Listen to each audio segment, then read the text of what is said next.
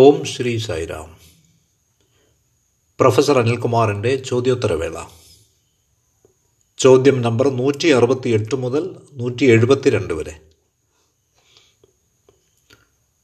ചോദ്യോത്തരവേളയിലേക്ക് സ്വാഗതം.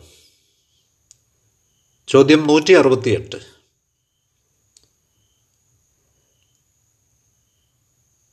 നമുക്കുള്ള ഈ ചോദ്യം യുക്തിയെപ്പറ്റിയും വിശ്വാസത്തെപ്പറ്റിയുമാണ്. Reasoning and faith. നാം അറ്റോമിക യുഗത്തിലാണ്, സ്പേസ് യുഗത്തിലാണ് ജീവിക്കുന്നത്. എല്ലാവിധ ഇലക്ട്രോണിക് ഉപകരണങ്ങളും നാം ഉപയോഗിക്കുന്നു. അതുകൊണ്ട് ആളുകൾ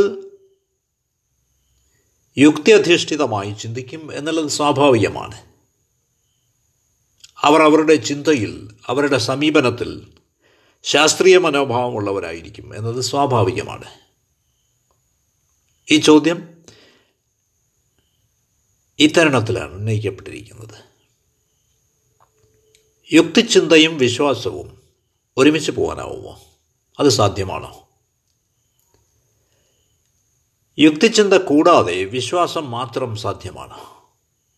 അപ്പോൾ അത് അന്ധമായ വിശ്വാസമാവില്ലേ? Blind faith ആവില്ലേ? അതുകൊണ്ട് യുക്തിയും വിശ്വാസവും എന്ന ഈ വിഷയത്തെപ്പറ്റി നമുക്ക് ചർച്ച ചെയ്യാം. ഞാൻ വളരെ നന്നായി ഓർക്കുന്നു, ബാബ ഒരിക്കൽ പറയുകയുണ്ടായി, കം എക്സാമിൻ ആൻഡ് എക്സ്പീരിയൻസ്. വരൂ, പരിശോധിക്കൂ, അനുഭവിക്കൂ. Come examine and experience.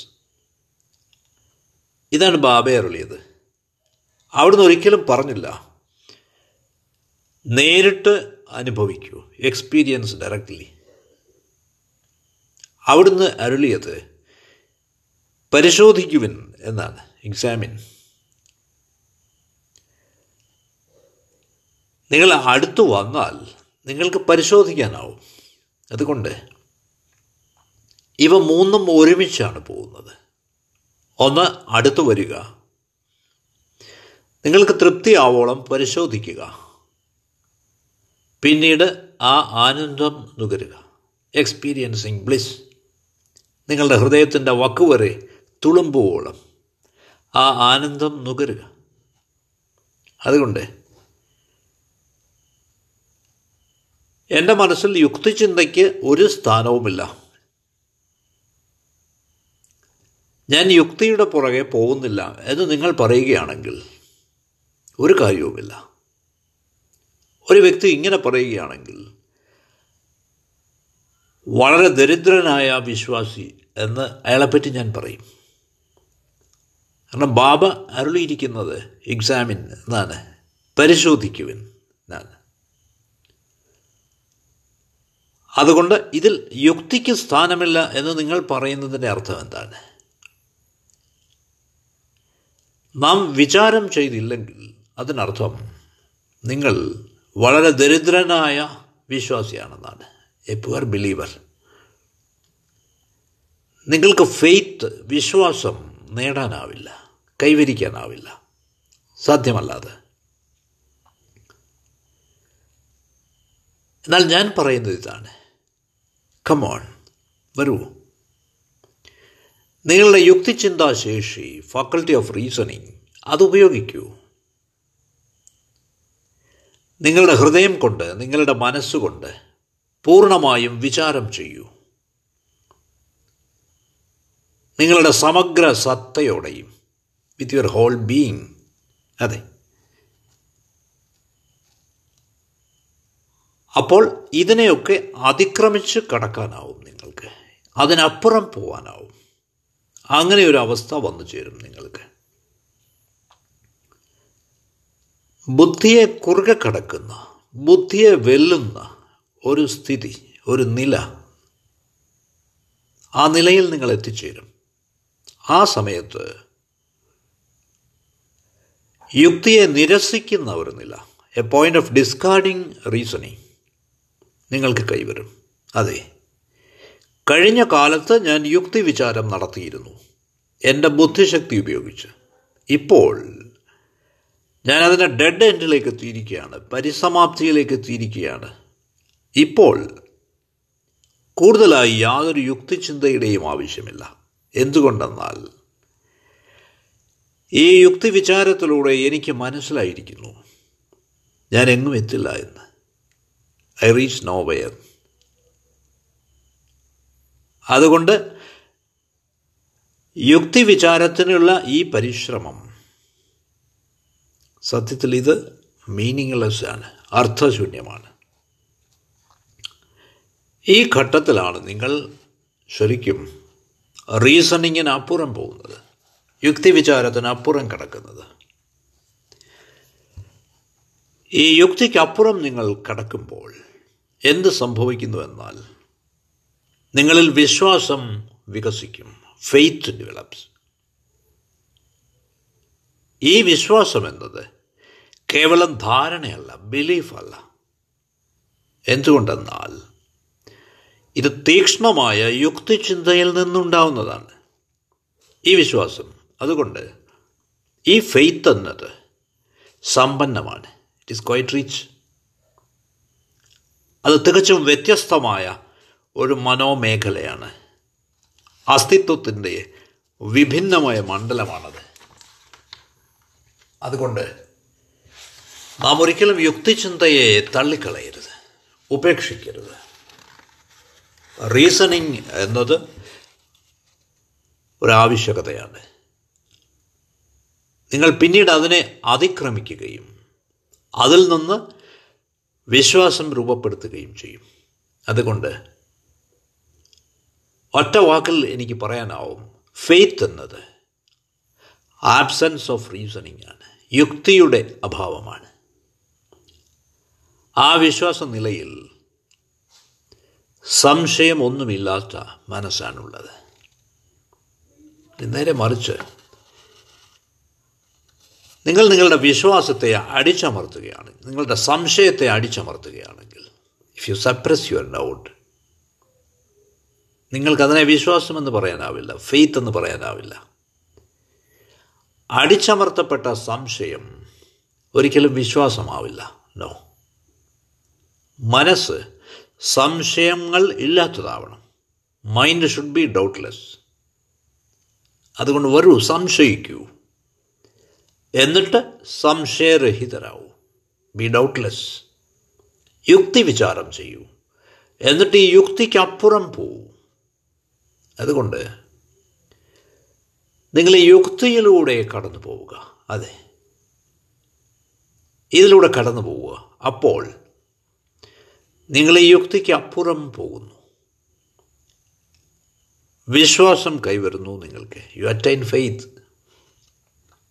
ഞാൻ പറയാൻ ഉദ്ദേശിക്കുന്നത് എന്തെന്നാൽ, നിങ്ങൾ നിങ്ങളുടെ മനസ്സുകൊണ്ട് ചെയ്യുന്ന എല്ലാ യുക്തി വിചാരവും അന്തിമമായി അപ്സൈഡാണ്, അബദ്ധമാണ്, യാതൊരർത്ഥവുമില്ലാത്തതാണ്. അതുകൊണ്ട് ഒരു ദിവസം അല്ലെങ്കിൽ മറ്റൊരു ദിവസം നിങ്ങളത് ഉപേക്ഷിക്കും. അപ്പോൾ വിശ്വാസത്തിൻ്റെ പുഷ്പീകരണം സംഭവിക്കും, ഫ്ലവറിങ് ഓഫ് ഫെയ്ത്ത്. ഇവിടെ നാം തിരിച്ചറിയേണ്ടത് ഫെയ്ത്ത് എന്നത് ബിലീഫ് അല്ല എന്നാണ്, വിശ്വാസം എന്നത് ധാരണയല്ല. ബിലീഫ്, ധാരണ എന്നത് മേധാപരമായ ബുദ്ധിപരമായൊരു കാര്യം മാത്രമാണ്, ഇൻ്റലക്ച്വൽ തിങ് ആണ്. അത് യുക്തി അധിഷ്ഠിതമാണ്, ബേസ്ഡ് ഓൺ റീസണിങ്. താങ്കൾ എന്തുകൊണ്ടാണ് അങ്ങനെ ധരിക്കുന്നത്? കാരണം എനിക്കൊരു കാരണമുണ്ട്, I have got a reason. അതുകൊണ്ട് ഈ ധാരണ എല്ലായ്പ്പോഴും ഒരു കാരണത്തെ ആശ്രയിച്ചിരിക്കുന്നു. ധാരണ എന്നത്, ബിലീഫ് എന്നത് ഒരു റാഷണലൈസേഷനാണ്, യുക്തിവാദമാണ്. അതിന് മതിയായ വണ്ണം പ്രമാണം വേണം, തെളിവ് വേണം. അതുകൊണ്ട് ബിലീഫ് എന്നത് അതിന് ആധാരമായി വാദങ്ങൾ വേണം, തെളിവ് വേണം, കാരണങ്ങൾ വേണം. പക്ഷേ കഷ്ടമെന്തെന്നാൽ നിങ്ങൾക്ക് ദൈവത്തെ തെളിയിക്കാനാവില്ല, ദൈവത്തിന് പ്രമാണം നിരത്താനാവില്ല. You cannot prove God. ദൈവത്തെ ചൊല്ലി നിങ്ങൾക്ക് തർക്കങ്ങൾ പറ്റില്ല, എന്തെങ്കിലും യുക്തിയും നിങ്ങൾക്ക് കണ്ടുപിടിക്കാനാവില്ല. അതുകൊണ്ട് ഈ ചെറിയ ചോദ്യത്തിൽ ഞാൻ മറുപടി പറയുന്നത് ഇങ്ങനെയാണ്. റീസണിങ്, യുക്തിവിചാരം ഒരാവശ്യകതയാണ് തുടക്കത്തിൽ. അതിനുശേഷം ഈ യുക്തിവിചാരത്തിൻ്റെ നിരർത്ഥകത നിങ്ങൾക്ക് ബോധ്യമാവും, യൂസ്ലെസ്നെസ് ഓഫ് റീസണിങ്. അപ്പോൾ നിങ്ങളെ ഇതിന് സഹായിക്കാനേ ആവില്ല. അപ്പോഴാണ് നിങ്ങൾ വിശ്വാസത്തിൽ എത്തിച്ചേരുന്നത്, ഫെയ്ത്തിൽ എത്തിച്ചേരുന്നത്. ഇത് ധാരണയിൽ നിന്നും ബിലീഫിൽ നിന്നും തികച്ചും വ്യത്യസ്തമാണ്. ഈ ചോദ്യത്തെപ്പറ്റി എനിക്ക് പറയാനുള്ളത് ഇതാണ്. ഇനി ചോദ്യം നമ്പർ 169. അടുത്ത ചോദ്യം ഇതാണ്. Are love and devotion one and the same?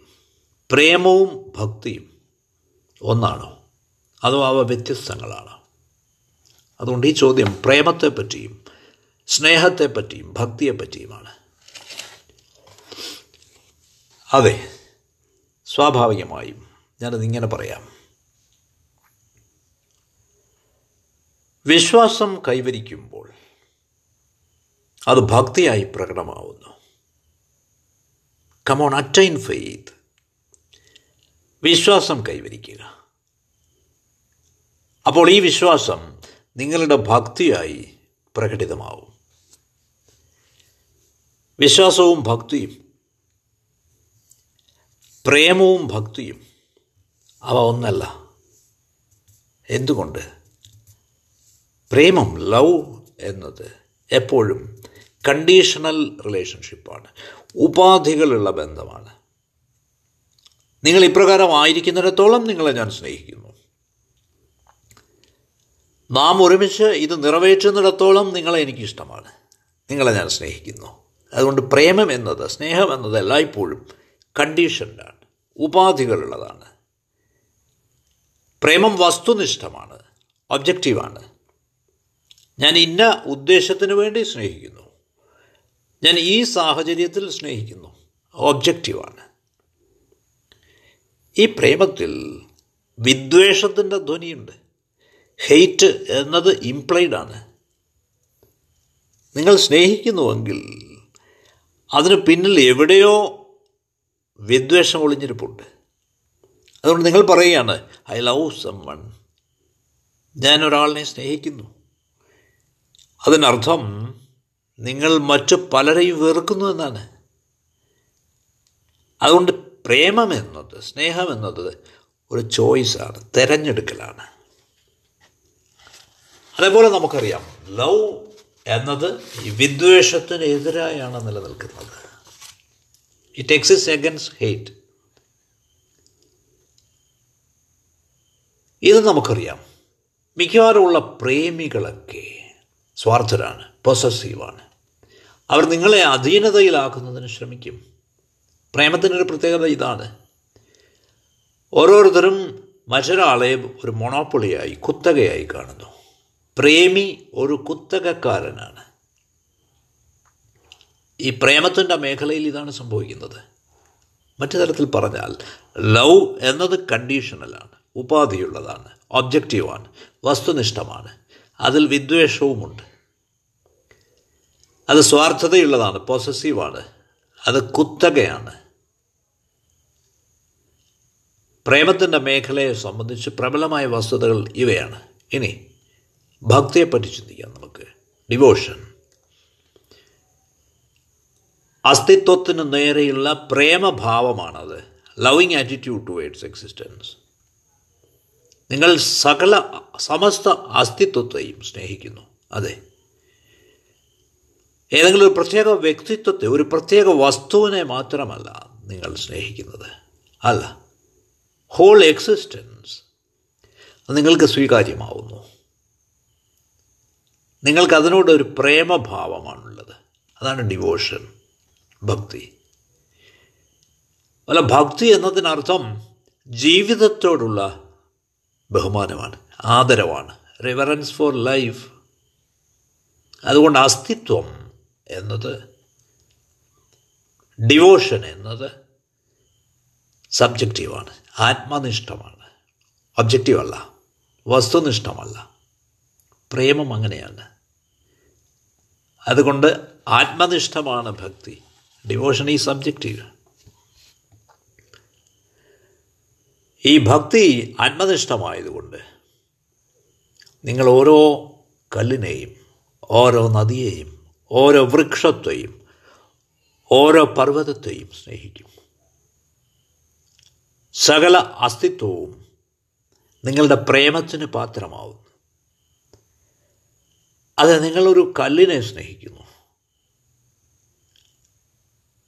വിഗ്രഹങ്ങളെ ആരാധിക്കുന്നു നാം, നമുക്കറിയാം. അതെ, നിങ്ങൾക്കൊരു നദിയോട് ഭക്തിയാണ്. ഗംഗാനദി ഉദാഹരണത്തിന്. ഇനി ഒരു ചെടിയെടുക്കൂ, ഒരു വൃക്ഷമെടുക്കൂ, തുളസി ചെടി ഉദാഹരണം, അത് ആരാധിക്കപ്പെടുന്നു. അഥവാ ഒരു പർവ്വതമെടുക്കൂ, അരുണാചലം, അത് ആരാധിക്കപ്പെടുന്നു. അതുകൊണ്ട് സകല അസ്തിത്വവും, ദ ഹോൾ എക്സിസ്റ്റൻസ്, സകല സൃഷ്ടിയും ഈ പ്രേമത്തിന് പാത്രമാവുന്നു, ഈ ഡിവോഷന് പാത്രമാവുന്നു. അതുകൊണ്ട് ഡിവോഷൻ, ഭക്തി എന്നതിനർത്ഥം ഒരു പ്രേമഭാവമാണ്, ലവിങ് ആറ്റിറ്റ്യൂഡ്. അത് ആത്മനിഷ്ഠവും ഉപാധിരഹിതവുമാണ്, അൺകണ്ടീഷണൽ. സകല അസ്തിത്വത്തെയും നാം കാണുന്നത് ഒരു ആരാധനാ വസ്തുവായിട്ടാണ്. ഇതാണ് പ്രേമവും ഭക്തിയും തമ്മിലുള്ള വ്യത്യാസം. ഇനി ഈ തരണത്തിൽ മറ്റു ചില നിരീക്ഷണങ്ങളും ഞാൻ മുന്നോട്ട് വയ്ക്കാം. ഭക്തി എന്നത് മുഴുവൻ അസ്തിത്വത്തോടുമുള്ള പ്രേമമാണ്.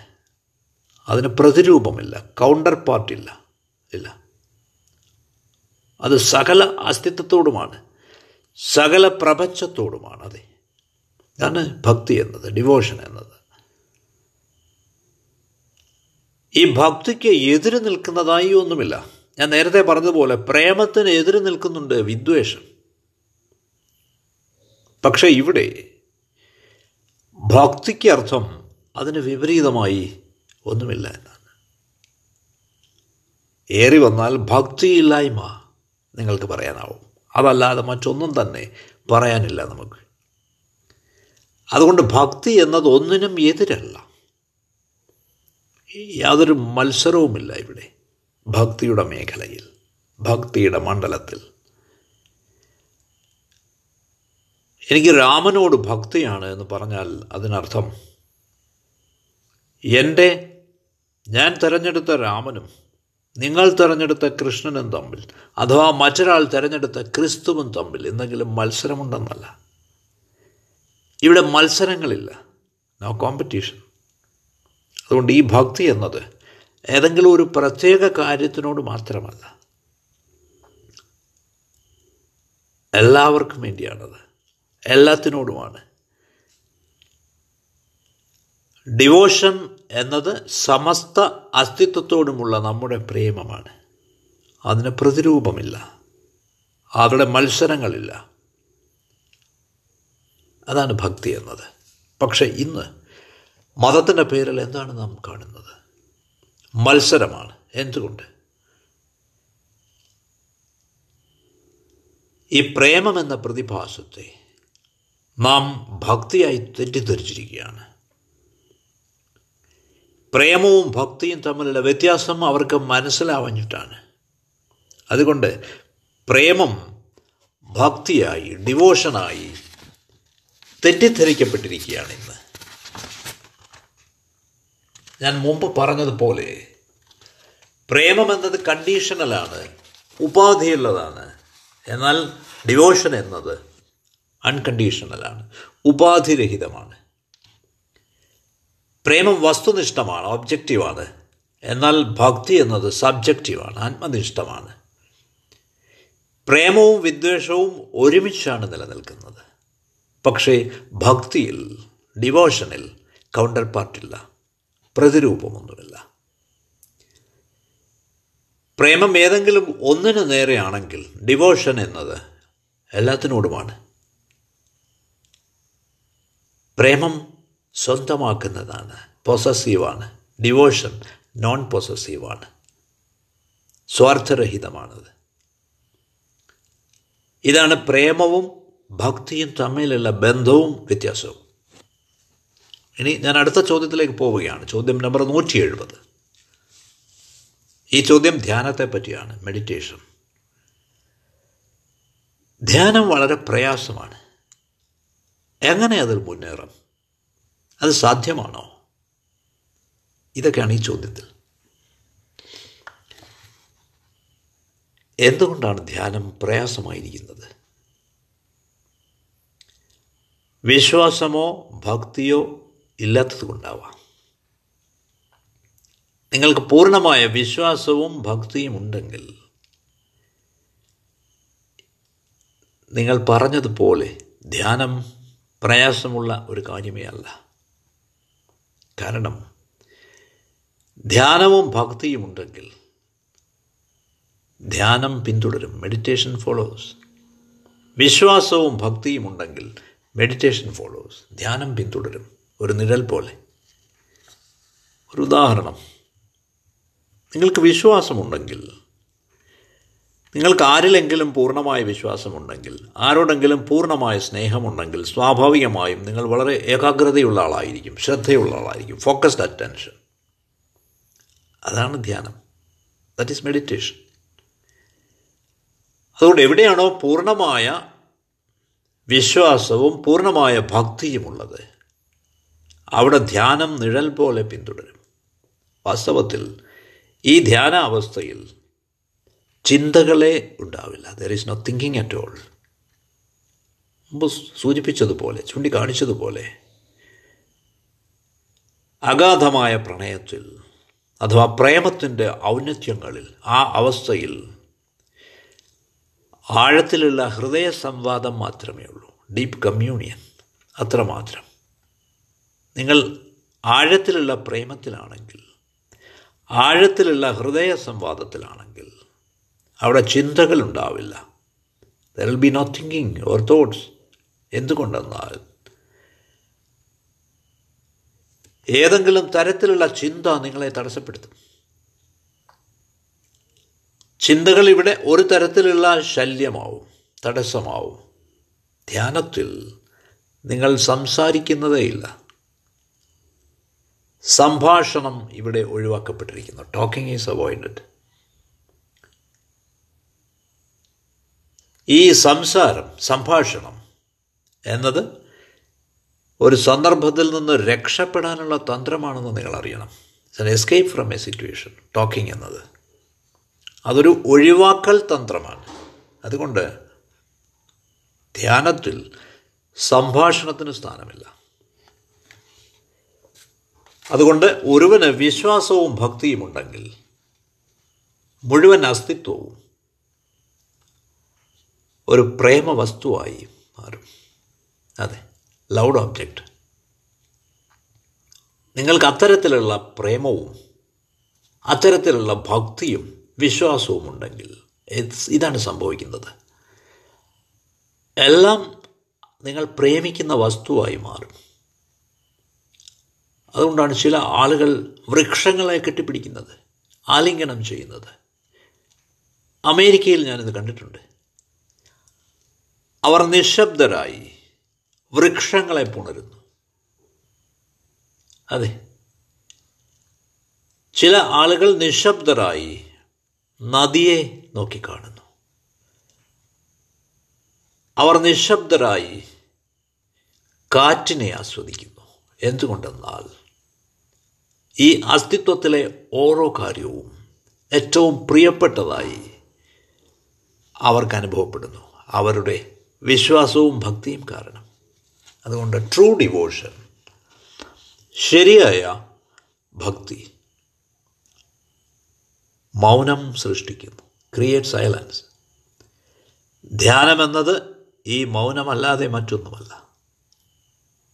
ദയവായി ഇത് ശ്രദ്ധിച്ചാലും. അതുകൊണ്ട് ഭക്തിയിൽ നിന്ന് നിങ്ങൾക്ക് മൗനമുണ്ടാവുന്നു. ധ്യാനമെന്നത് ഈ മൗനമല്ലാതെ മറ്റൊന്നുമല്ല. ഈ വിഷയത്തെപ്പറ്റി ഇതാണ് എനിക്ക് പറയാനുള്ളത്. ഇനി ചോദ്യം 171. അടുത്ത ചോദ്യം യോഗയെപ്പറ്റിയാണ്. യോഗയെപ്പറ്റി ഞാൻ ചില വാക്കുകൾ സംസാരിക്കണമെന്ന് ചോദ്യകർത്താവ് ആഗ്രഹിക്കുന്നു. നമുക്ക് നിരവധി യോഗാഭ്യാസങ്ങളുണ്ട്, നിരവധി യോഗ പദ്ധതികളുണ്ട്, മെനി ഡിസിപ്ലിൻസ് ഓഫ് യോഗ. പക്ഷേ ഒരു കാര്യം ഇതാണ്, യോഗ അവസ്ഥ, യോഗ സ്റ്റേറ്റ് മനസ്സിനെ നിശബ്ദമാക്കും. It will make the mind silent. Yoga കൊണ്ട് മനസ്സ് നിശബ്ദമാവും. ഈ യോഗ കൊണ്ട് നമ്മുടെ ശരീരം ഉത്ഗ്രഥിതമാവും, ഇൻ്റഗ്രേറ്റഡ് ആവും. മനസ്സ് ശാന്തവും നിശബ്ദവുമാവും. മനസ്സ് നിശബ്ദമാവുമ്പോൾ, ശാന്തമാവുമ്പോൾ, നമ്മുടെ ശരീരം ഇൻ്റഗ്രേറ്റഡ് ആവുമ്പോൾ, ഉത്ഗ്രഥിതമാവുമ്പോൾ എന്താണ് സംഭവിക്കുക? എല്ലാ ആസനങ്ങളും എല്ലാ നിലകളും ഒക്കെ മനസ്സിൽ എന്താണോ അതിനെ പ്രതിഫലിപ്പിക്കും. നിങ്ങൾ ഉത്ഗ്രഥിതരാവുമ്പോൾ, വെൻ യു ആർ ഇൻ്റഗ്രേറ്റഡ്, നിങ്ങളുടെ ശരീരം ശാന്തവും നിശബ്ദവുമാകുമ്പോൾ മനസ്സിൽ എന്താണോ ഉള്ളത് അത് നിങ്ങളുടെ നിലകളിൽ, നിങ്ങളുടെ ആസനങ്ങളിൽ പ്രതിഫലിക്കും. അതുകൊണ്ടാണ് മുഖം മനസ്സിൻ്റെ കണ്ണാടിയാണെന്ന് പറയപ്പെടുന്നത്. അതുകൊണ്ട് യോഗം മനസ്സിനെ ശാന്തമാക്കും, നിശബ്ദമാക്കും. മനസ്സിൻ്റെ ഈ നിശബ്ദാവസ്ഥ നിങ്ങളുടെ ആസനങ്ങളിൽ, നിങ്ങളുടെ നിലകളിൽ, നിങ്ങളുടെ ജസ്റ്റേഴ്സിൽ, നിങ്ങളുടെ പോസ്റ്റേഴ്സിലൊക്കെ പ്രകടമാവും. ഈ പ്രക്രിയയിൽ ശരീരം ഉത്ഗ്രഥിതമാവുകയും ശാന്തമാവുകയും നിശബ്ദമാവുകയും ചെയ്യും. ഇവിടെ നിങ്ങളുടെ ശ്രദ്ധ ആകർഷിക്കാനുള്ളത് കേന്ദ്രബിന്ദുവായ മനസ്സിലേക്കാണ്. മനസ്സാണ് കേന്ദ്രം, ശരീരം എന്നത് വൃത്തപരിധിയാണ്, പെരിഫറിയാണ്. കേന്ദ്രമായ മനസ്സിനെ പറ്റിയാണ് നമുക്ക് ചിന്തിക്കാനുള്ളത്. വൃത്തപരിധിയിലുള്ള ശരീരം രണ്ടാമതാണ്, സെക്കൻഡറിയാണ്. ഇനി ധ്യാനത്തിൽ 3 സ്റ്റെപ്പുകളുണ്ട് ക്രമമായി. ആദ്യം നമുക്കൊരു കോസ്മിക് അപ്രോച്ചാണ് വേണ്ടത്, ജഗദ്വിഷയകമായ സമീപനം. അനന്തനും അമരനും അമൃതത്തിനു തുല്യമായതിനും നിഷ്കളങ്ക സാക്ഷിയും ആയ അപരമാത്മാവിനെപ്പറ്റി, പരബ്രഹ്മത്തെപ്പറ്റി, നാമരഹിതനും ഗുണരഹിതനും നിരാകാരനുമായ ബ്രഹ്മത്തെപ്പറ്റി, കോസ്മിക് ബ്രഹ്മനെപ്പറ്റി നമ്മൾ ചിന്തിക്കുക. അസ്തിത്വത്തിൻ്റെ കേന്ദ്രം ഇതാണ്, ഈ പരമാത്മൻ, കോസ്മിക് ബ്രഹ്മൻ. അതിനെ നമ്മുടെ ജീവാത്മാവ് കൊണ്ട്, ഇൻഡിവിജ്വൽ സെൽഫ് കൊണ്ട്, ഇൻഡിവിജ്വൽ സോൾ കൊണ്ട് നമുക്ക് അനുഭവിച്ചറിയാം. കോസ്മിക് സോൾ, വിശ്വാത്മാവായ ആ പരമാത്മാവിനെ നമ്മുടെ ഇൻഡിവിജ്വൽ സോൾ, നമ്മുടെ വ്യക്തിപരമായ ആത്മാവ്, ജീവാത്മാവ് കൊണ്ട് നമുക്ക് അനുഭവിക്കാം. ഇനി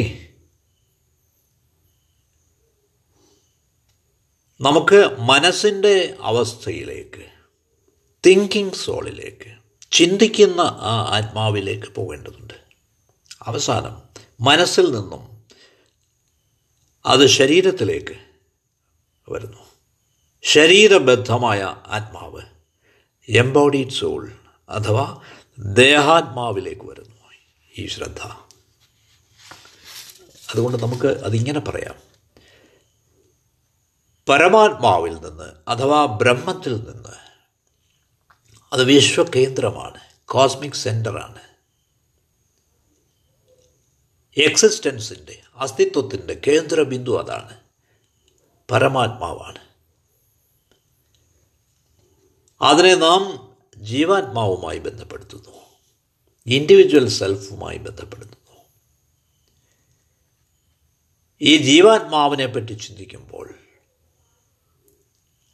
നാം മനസ്സിൻ്റെ തലത്തിലാണ് ചിന്തിക്കുന്നത്, തിങ്കിങ് സോളാണിത്, ചിന്തിക്കുന്ന ആത്മാവാണ്. സ്വാഭാവികമായും അത് ശരീരത്തിൻ്റെ തലത്തിലേക്ക് ഊർന്നിറങ്ങുന്നു. ആ ശരീരമെന്നത് ദേഹാത്മാവിന്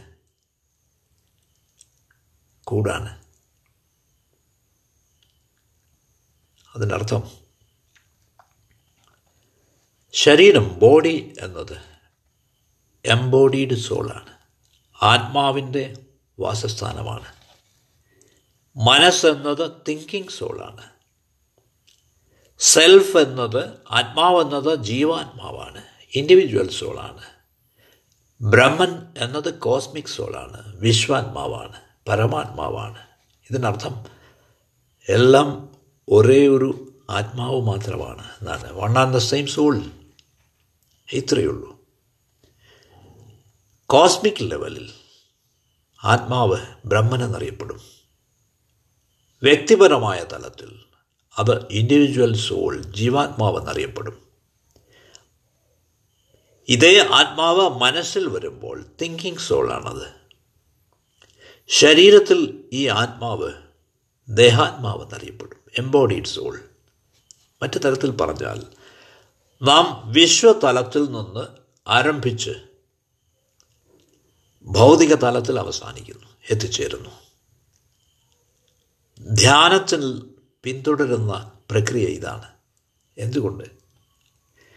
ഒരു ഉദാഹരണം, ഞാനൊരു ശ്വാസം ഉള്ളിലേക്കെടുക്കുമ്പോൾ ഈ വായു എവിടെ നിന്നാണ് വരുന്നത്? ഈ ശ്വസന പ്രക്രിയയിൽ പുറത്തുള്ള വായുവാണ്. പുറത്തുള്ള വായു എന്ന് പറഞ്ഞാൽ സമസ്ത പ്രപഞ്ചവും സമസ്ത വിശ്വവും എൻ്റെ ഉള്ളിലേക്ക് വരികയാണ്. ഇതാണ് വിശ്വാത്മാവ്. അസ്തിത്വത്തിൻ്റെ കേന്ദ്രബിന്ദു ഇതാണ്. അപ്പോൾ ഞാൻ ശ്വസിക്കുന്നു. ഈ എൻ്റേത് എന്ന ചിന്ത, ഐനസ്, മമകാരം, ഇത് ഇൻഡിവിജ്വൽ സോളാണ്, ജീവാത്മാവാണ്. ഇനി ഞാൻ ശ്വസിക്കുന്നു എന്ന് ഞാൻ അറിയുന്നു. I am breathing. കാരണം അത് മനസ്സുകൊണ്ടാണ് ഞാൻ അറിയുന്നത്. അത് തിങ്കിങ് സോളാണ്, ചിന്തിക്കുന്ന ആത്മാവാണ്. ഈ ശ്വസിക്കുന്നത് ശരീരമാണ്. ശ്വാസോച്ഛ്വാസം അത് എംബോഡീഡ് സോളാണ്, ദേഹാത്മാവാണ് ചെയ്യുന്നത്. അതുകൊണ്ട് നമ്മുടെ ഈ ശ്വസന പ്രക്രിയയിൽ മാത്രം നമുക്ക് ഈ ക്രമം പിന്തുടരാം. ഇത് നമ്മുടെ നിത്യാനുഭവമാണ്. അതുകൊണ്ട് കേന്ദ്രത്തിൽ നിന്നും ആരംഭിച്ച് നാം വൃത്തപരിധിയിലേക്ക് പോകും തോറും ഇത് അനായാസമായും നൈസർഗികമായും നമുക്ക് ചെയ്യാനാവും. ഉള്ളിൽ നിന്ന് ആരംഭിച്ച് പുറത്തേക്ക് നാം സഞ്ചരിക്കുമ്പോൾ, മറ്റു തരത്തിൽ പറഞ്ഞാൽ മറ്റൊരു പദ്ധതിയുണ്ട്. അത് ശരീരത്തിൽ നിന്ന് ആരംഭിച്ചിട്ട് ധ്യാനത്തിൻ്റെ പ്രക്രിയയിലേക്ക് പോകുന്ന പ്രക്രിയയാണ്, രീതിയാണ്. എന്നിട്ട് ഭക്തിയും വിശ്വാസവും വളർത്തുന്ന രീതിയാണ് ഇത്. പക്ഷേ വളരെ പ്രയാസകരമായ രീതിയാണ്. അത് എല്ലാവർക്കും നിർദ്ദേശിക്കപ്പെടുന്നതല്ല.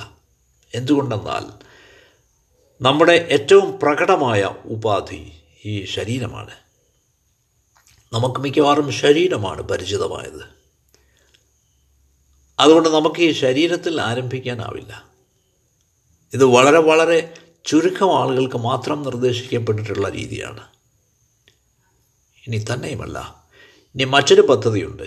അത് വിശ്വാസത്തിൽ ആരംഭിക്കുന്നതാണ്.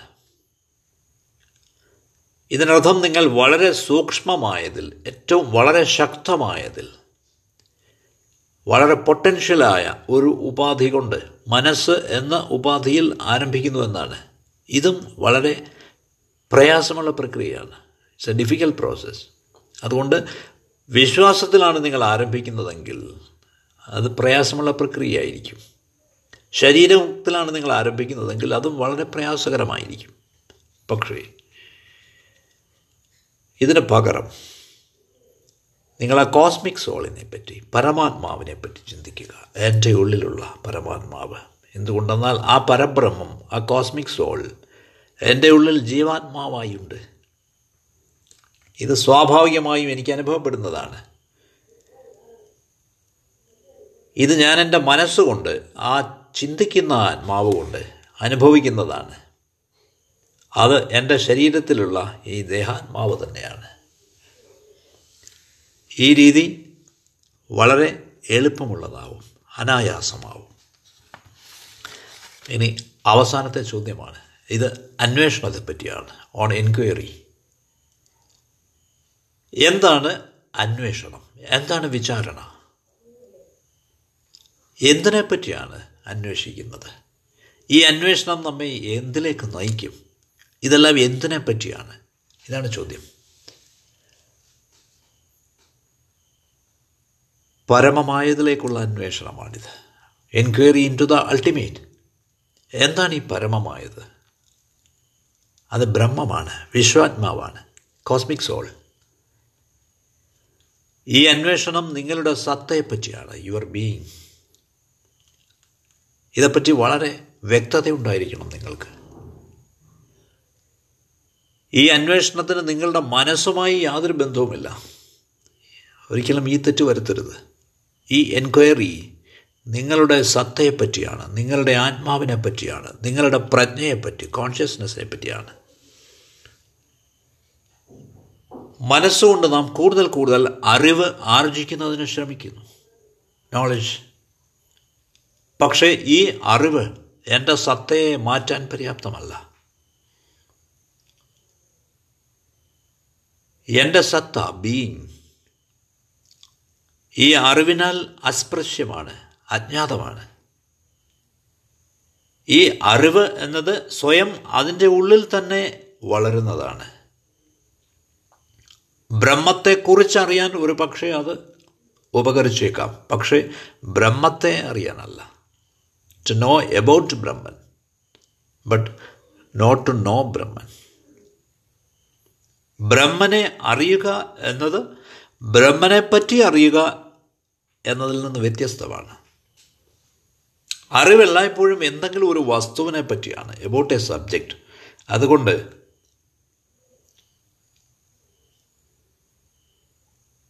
അനുഭവിക്കാതെ നമുക്ക് അറിവ് ആർജിക്കാനായെന്ന് വരും. ശരിക്കും അറിയാതെ, അത് കേവലം ഒരു നേട്ടം മാത്രമാണ്, അത്രയേ ഉള്ളൂ. പക്ഷേ നിങ്ങൾ അറിയണമെന്നില്ല, യു ഡോണ്ട് നോ. ഇത്തരത്തിലുള്ള അറിവ് എന്നത്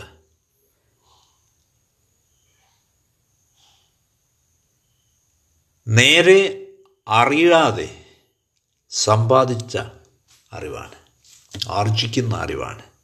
അതുകൊണ്ട് സത്തയെയാണ് നാം അറിയേണ്ടത്, the being that should be known. ആ സത്തയെയാണ് അറിയേണ്ടത്. ഇതിനർത്ഥം ജീവാത്മാവ് തിരിച്ചറിയണം, അത് വിശ്വാത്മാവിൽ നിന്ന്, പരമാത്മാവിൽ നിന്ന് വ്യത്യസ്തമല്ലെന്ന്, പരബ്രഹ്മത്തിൽ നിന്ന് വ്യത്യസ്തമല്ലെന്ന്. ഈ പരമാത്മാവ് ഒരു തരത്തിലും ജീവാത്മാവിൽ നിന്ന് അഥവാ ഇൻഡിവിജ്വൽ സോളിൽ നിന്ന് വ്യത്യസ്തമല്ല. ആ കോസ്മിക് സോൾ എന്ന് പറയുന്നത് നമ്മുടെ ഈ ശരീരത്തിൽ ഒതുക്കപ്പെട്ടിരിക്കുകയാണ്, ഇൻഡിവിജ്വൽ സോൾ എന്നുള്ള പേരിൽ. ഈ ജീവാത്മാവും പരമാത്മാവും തമ്മിലുള്ള ഈ നോൺ ഡ്യുവാലിറ്റി, ഈ അദ്വൈതം അനുഭവിക്കലാണ് ശരിയായ പരിവർത്തനം. യഥാർത്ഥ ഗ്രഹണം അതാണ്, റിയൽ അണ്ടർസ്റ്റാൻഡിങ്. ഇതൊരു നേരനുഭവമാവണം. ബാക്കി എല്ലാ വാക്കുകളും, എല്ലാ പുസ്തകങ്ങളും, എല്ലാ അറിവും യാതൊരു പ്രയോജനവുമില്ലാത്തതാണ് ഈ അറിവ് കൂടാതെ, ഈ ഗ്രഹണം കൂടാതെ, ഈ അവബോധം കൂടാതെ. അതുകൊണ്ട് ഈ അന്വേഷണം, എൻക്വയറി എന്നത് വ്യക്തിപരമല്ല, അത് അസ്തിത്വപരമാവണം, മതപരമാവണം. അതുകൊണ്ട് പുസ്തകങ്ങളിൽ നിന്നുള്ള അറിവ്, ബുക്കിഷ് നോളജ്, അത് വളർന്നെന്ന് വരാം, വികസിച്ചെന്ന് വരാം. ആരും തന്നെ അതിനെതിരെ നിൽക്കുകയില്ല, ആരും തന്നെ അത് നിഷേധിക്കുകയില്ല. പക്ഷെ അതെങ്ങും എത്തില്ല. ഇത്തരത്തിലുള്ള അറിവ് ഓർമ്മശക്തിയാണ് കൂട്ടുന്നത്, ഓർമ്മയാണ് കൂട്ടുന്നത്. നിങ്ങൾക്ക് എത്ര പദ്യങ്ങൾ വേണമെങ്കിലും, എത്ര ശ്ലോകങ്ങൾ വേണമെങ്കിലും ഉദ്ധരിക്കാനാവും. പക്ഷേ നിങ്ങൾക്ക് നിങ്ങളുടെ സത്തയെ അറിയാനാവില്ല. നേരെ മറിച്ച്,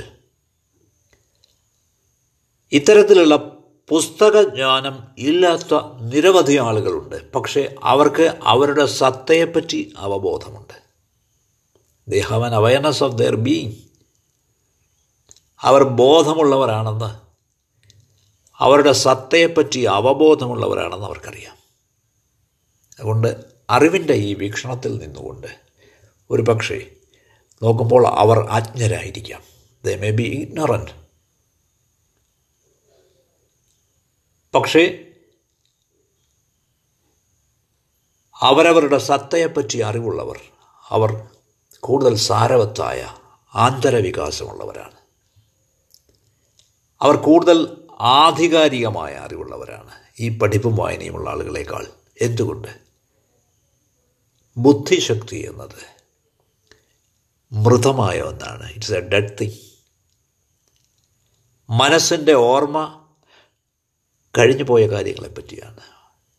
ജസ്റ്റ് അബൌട്ട് ദ പാസ്റ്റ്. പക്ഷേ ആത്മാവ്, ചൈതന്യം, ഈ സത്ത അതല്ല, ഇപ്പോഴും സജീവമാണ്, ലൈവാണ്, ചൈതന്യവത്താണ്. അതുകൊണ്ട് ഈ സത്തയ്ക്ക് എല്ലായ്പ്പോഴും വികാസമുണ്ടാവണം, പരിണാമമുണ്ടാവണം, ട്രാൻസ്ഫർമേഷൻ ഉണ്ടാവണം, പരിവർത്തനമുണ്ടാവണം. അതല്ലെങ്കിൽ പുസ്തകജ്ഞാനം എന്നത് കേവലം ഗോപ്യമായ അജ്ഞാനമാണ്, ഹിഡൻ ഇഗ്നോറൻസ് ആണ്. എല്ലാ ജ്ഞാനവും ഹിഡൻ ഇഗ്നോറൻസ് ആണ്, ഗോപ്യമായ അജ്ഞതയാണ്. അത് നിങ്ങളുടെ സത്തയിൽ പരിവർത്തനം വരുത്തിയില്ലെങ്കിൽ, ഞാൻ ആവർത്തിക്കുന്നു, ട്രാൻസ്ഫർമേഷൻ ഇൻ ദ ബീയിങ് എന്നതിനർത്ഥം, സത്തയിൽ ഉള്ള പരിവർത്തനം എന്നതിനർത്ഥം, ജീവാത്മാവ്, ഇൻഡിവിജ്വൽ സോൾ, പരമാത്മാവ്, കോസ്മിക് സോൾ ഇവ തമ്മിലുള്ള അദ്വൈതം തിരിച്ചറിയുന്നതാണ്. ഇവ നോൺ ഡ്യുവലാണെന്ന് തിരിച്ചറിയുന്നതാണ്.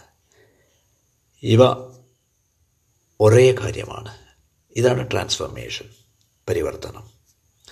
നിങ്ങൾക്ക് നന്ദി. നമുക്ക് വീണ്ടും കാണാം.